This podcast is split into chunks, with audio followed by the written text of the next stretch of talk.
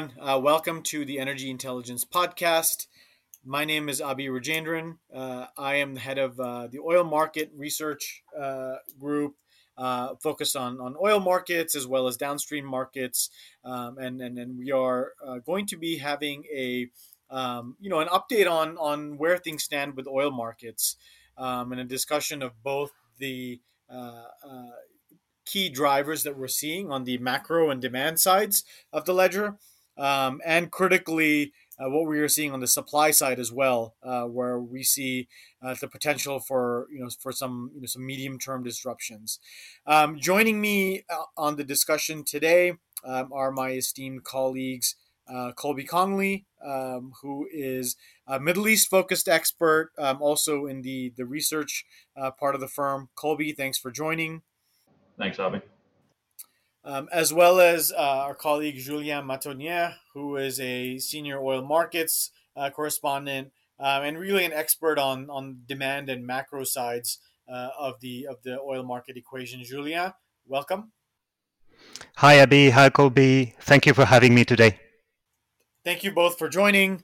Um, so certainly, there's a lot going on uh, with regard to oil markets.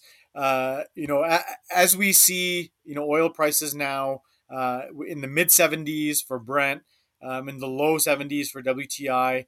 Um, in our view, you know, oil markets are largely playing out uh, as we expected. Uh, you know, we expected a, you know, a fairly uh, solid amount of momentum and support behind oil prices uh, heading into the summer months, especially. Um, and a big part of this is is um, especially for this year, demand and macro driven. Um, so why don't we dive right into it, uh, Julien? Maybe I can hand it off to you. I think you know one of the things that, that that people have been increasingly more and more focused on over the last let's say three to six months maybe even you know back to late last year you know once we had the us election and um, we had a little bit more clarity going into this year on how you know covid was going to go uh, with vaccines um, is the macro front um, there's obviously a lot going on on the macro side uh, so why don't you maybe walk through uh, some of the key drivers that you're seeing um, and how they are affecting oil prices? Sure. I think first of all, you have a lot of fiscal stimulus out there and uh, a lot of disposable income because people have been uh, sitting at home doing little with their earnings. So all that disposable income is now ready to flow to the service industry, hospitality, restaurants, tourism, as well as hopefully a little bit more travel, at least domestically. You know, as the economy reopens, and uh, and that is supportive of uh, you know demand for for mobility. That is supportive of demand for motor fuels, and that is supportive of, of all demand in in in general. Now, one big macro topic is becoming inflation again, which is now back on the market's radar. The question being, is it back on the central bank's agenda too? And the answer is probably not not right at the moment because central banks in general and the US Federal Reserve especially do not want to be seen as, you know, giving into market pressure, if only for the sake of their independence and, and credibility. But what matters for the oil market is that imagined or real, this inflation narrative is now driving uh, the commodity inflows into the derivative or paper markets and and therefore it ends up creating its sort of own bat of inflation. You know, in, in a sort of self fulfilling way. You know, people are piling into commodities because they seek exposure to a price increase and they seek exposure to a different class of assets to hedge against you know the possibility of inflation even if it's uh, still a bit uh, remote and and if you combine that with a rising supply of relatively cheap money which means like low interest rates then inflation is also a powerful um, tailwind for, for commodity as, as, as I said, as an asset class. And the reason is that first, commodities have historically performed best during high and rising inflation. We're not in a regime of high inflation, but we're certainly, you know, rising inflation is certainly pointing, at least in the US, possibly in the in, in Europe by the end of the, of the summer. We'll see. And the second reason is because the unprecedented monetary and fiscal measures have arguably increased the risk of inflation, then you know uh, uh, price rises are are becoming more more likely in the in the coming month. A third reason is you know academic research tend to show that since about the, the, the mid 20s uh, uh, equities or bonds do not really perform better in real terms than than, than commodities in, in inflationary regimes. So all of that is very supportive of you know the commodity complex in general and oil in particular from from the macro point of view. Yeah, no, I mean those are those are some really great points, Julien. Um, you know, and, and what's interesting is, you know, on the theme of of, of, of inflation and, and commodities, you've certainly seen this uh, play out pretty dramatically in other products, right? In in, in certain metals, um, in certain ag products, and you know, in other you know specific uh, uh, commodities like lumber, for example. Um, and oil has been a little bit slow to react, but but certainly it's it, it's it's also catching this you know this this rising tide of um, of inflation driven uh, commodity support for sure. So it'll be interesting to see how that plays out. Um, now you know there are of course some of these macro factors, right? But um, but also fundamentally, uh, they're on the demand side. Uh, you know things are also headed in the right direction. You know certainly the last three to six months you know, I've seen, you know, many different sort of speed bumps along the way. Um, you know, vaccines are only just taking off, and we've seen, you know, COVID flare ups in India and Brazil and other parts of the world. But, you know, it seems like maybe we are, you know, getting past the, you know, the the worst of the kind of the, the global COVID wave. Um, and, and, certainly we're seeing, especially in the West, where, um, where vaccination uh, uptake has been, uh, you know, quite strong and, and continuing to climb uh, mobility is is is getting you know pretty close to normal, if not surpassing it. So, Julien, maybe you can walk through from a demand perspective, you know, how we are seeing, uh, especially over the next couple of months, um, including June, uh, the trajectory for demand. Um, and, and where we could go for the rest of this year, um, and also maybe project that on into next year as well. Yes, absolutely. So, so, so as you said, all demand has reset on a healthier uh, sort of growth uh, trajectory uh, for the year. It's it's it's it's it's getting 5.8 uh, million barrels per day to 97.8 million barrels per day, according to our forecast, and an additional 2.7 million barrels per day in 2022 to about 100 and 100.5 as we see it right now. Uh, but uh, an increase in household expenditure is now necessary, I think, to normalize consumption uh, levels back to their, you know, 2019's level. Why? Because industrial activity only provides for the base, base load or consumption. But if you want the market to keep the growth momentum from this base load, then it, it needs some kind of lever effect uh, from the consumer side, from consumer demand. And, and we expect OECD to provide a strong demand impetus in, in, in the third quarter because OECD is where uh, you know, working from home has been adopted the most widely, and it's also where people have been shielded the most from the adverse effect of, of uh, you know, the adverse impact of COVID, which, as I said, resulted in a large accumulation of disposable income, which is why hopes now for a demand spike in the summer uh, 2021 are partly pinned on on OECD demand. Um, of course, we have strong expectation about this, so to speak, revenge consumption effect, but we also think they might uh, probably wear off into 2022. But uh, between now and 2022, winter demand will also take over. And uh, as for June, you mentioned June, uh, we expect demand to bolt by nearly 4 million barrels per day in June. So we'll be to sort of 90, 98.7 million barrels per day.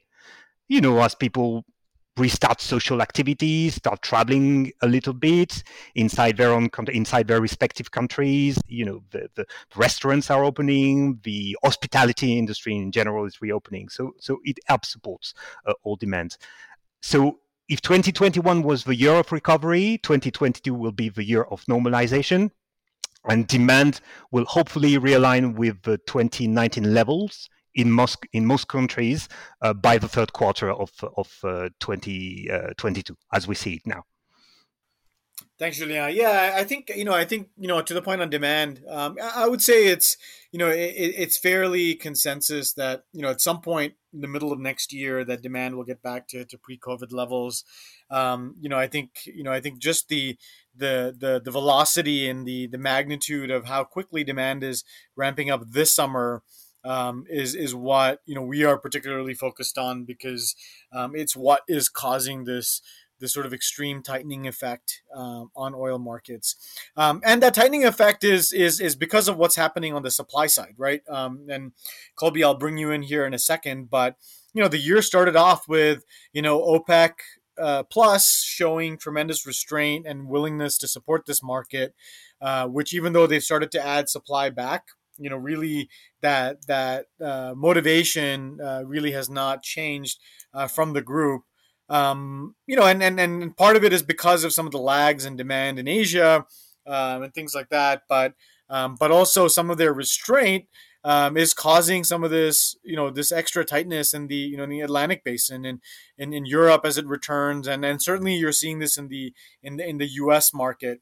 Um, but Colby, maybe you know I can hand it off to you just to uh, talk through what we can expect from from OPEC Plus, uh, you know, over the you know over the next couple of months, um, you know, and, and, maybe even beyond that as well. Uh, you know, towards the end of the year and, and going into next year. Um, and again, maybe just just kind of the the core framework um, of the agreement that they have in place. Um, and then I'll ask you a follow up on you know on, on Iran, which is sort of outside that structure as well. Sure, thanks, Abhi. Um, so you know, really, in the, in the last couple of months, uh, OPEC Plus has has largely stayed the course with the the plan that it's it's had to sort of taper its cuts and and gradually bring supply back. Um, by the time that that current framework um, has has run its course through through this month and the next two months as well, um, there'll still be around 5.7 million barrels a day um, offline, uh, and and you know that that raises some of these these bigger questions in the future. And and you you know you alluded to um, Iran as well, which which is certainly a, a big unknown for OPEC Plus at this point, um, and and is, is definitely something that, that the alliance will will want to uh, continue paying close attention to um, as as talks continue uh, in order to to attempt to revive the the Joint Comprehensive Plan of Action or the, the JCPOA, uh, the Iran nuclear deal. Um, you know, on on the topic of of Iran, their their election uh, this past Friday uh, was, was really no surprise to anyone. Um, the, the ascent of, of the hardline uh, judiciary chief Ebrahim Raisi was, was in line with, with most expectations. Um, and, and the fact that you know a, a deal between on ongoing the uh, the diplomats that are, are in Vienna trying to revive the JCPOA wasn't reached before the election does um, add some some uncertainty to the potential trajectory of, of Iran's official return to, to market. And, and that's definitely one of those those things that, that OPEC Plus will have to consider. Um, also, shakeups in, in Iran's oil sector with the turnover um, of, of the new administration. Bijan Zanganeh, who is, who is Iran's longest serving oil minister, is, is expected to, to be replaced, uh, along with a couple of other uh, couple of other figures as well. Um, most of this on, on, on the production side really will come down to timing. Um, since since Raisi's election, you know, we've we've increasingly heard some talk that um, these, these, diplomats in Vienna hope to reach an agreement by August, and in, indeed we've updated our production outlook uh, a, week or two ago uh, to reflect some of these changes and sort of the stall um, as, talks have, sort of taken this direction. You know, we've, we've heard these unspecific claims of, progress for the last couple of rounds of talks, but, um, you know, there, haven't been any real, real concrete developments yet. Um, but it's, it's really the time frame around the production that's, that's being impacted here. Uh, not not the actual levels that we see production as, as being likely to reach so much. So the, the, standard disclaimer here with our um, our Iranian production scenarios is that they all do assume uh, some form of, of an eventual deal. Um, but you know that said, our, our current base case assumes you know in, in the event of a deal being reached that production will uh, definitely increase most significantly significantly in the fourth quarter.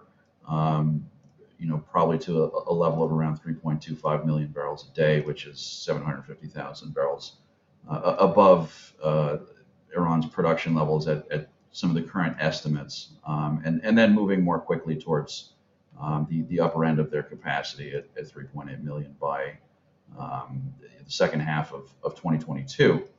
Um, and, and as we've, we've said in the past, you know, there's, there's currently very little reason to doubt that uh, there will be many technical obstacles for Iran in, in increasing its production uh, relatively quickly.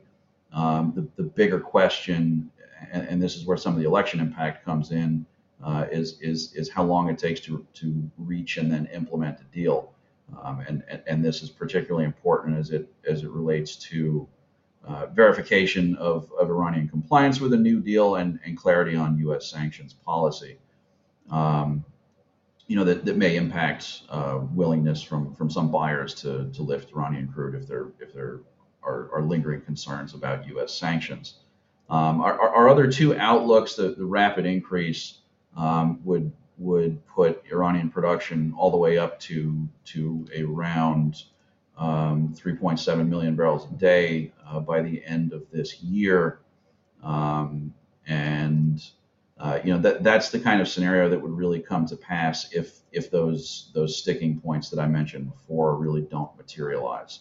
Uh, alternatively, you know, if if things are protracted, um, then you'd have more like a, a 200,000 barrel a day increase to to 2.7 million by the end of the fourth quarter. Um, but that's that's generally something that it, at this point we see is less likely.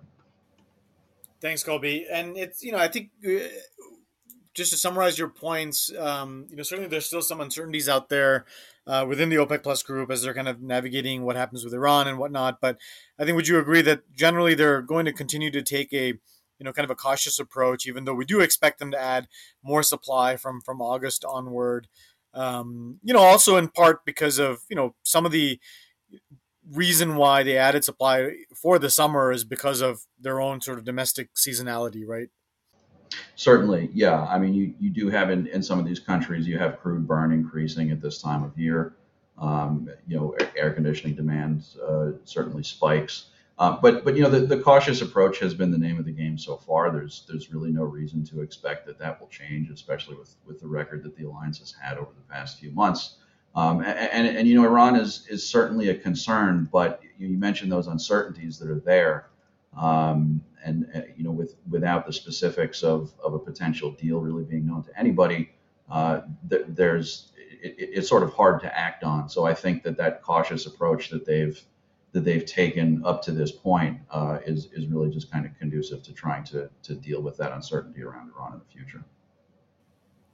Right. No, that that makes a lot of sense. And you know, and, and sticking with the supply side, I think um, you know one of the other you know sources where we're seeing um, you know this this kind of you know market tension um, and and and imbalance and, and tightness building um, is domestically here in the U.S. because um, you know one OPEC plus supply um, is only very marginally being uh, pushed out here. Uh, yes, Canadian supply is um, you know is is increasingly ramping up to serve the U.S. market but you know but but us supply in and of itself you know remains quite muted um, and you're you're seeing this effect of you know refiners ramping up because they're anticipating demand. They're really seeing that demand, uh, you know, follow through. Uh, you know, they're seeing you know kind of you know diminished product inventories, uh, you know, domestically. Um, and and the cracks are making sense. So so refiners are ramping up, but but the supply is, you know, is, is, is having a hard time sort of keeping up. So you've you've certainly have this you know this Atlantic Basin tightness that's building up. That's that's very much being led uh, by the U.S. and that that is a feature that we expect to see this market. And and as, as Julien alluded to, it's you know that that that is already here. Uh, that that ramp up in demand is already here uh, now that we're sort of deep into June. Um, I think we're we're sort of running out of time, so I'll just wrap it up with with one quick remark, um, which is that you know we have you know sort of been saying from an oil market perspective two things which are one do not be surprised to see an 80 plus dollar price for brent uh, this year uh, given our supply demand picture. Uh, demand ramping up, um, as Colby mentioned, OPEC Plus being you know still very much you know reactive and cautious, um, but we do expect that there is going to be sort of adequate supply uh, to to kind of get the market through. Where even though things may get a little bit uncomfortable this summer and into the fall, uh, that that that supply will be there. Um, and of course, a key portion of that will be what happens with Iran, and we do expect, uh, you know, those uh, Iranian incremental barrels to come to the market, um, you know, uh, either later this year or, or into early next year, um, and, and, fairly significant uh, amounts as well.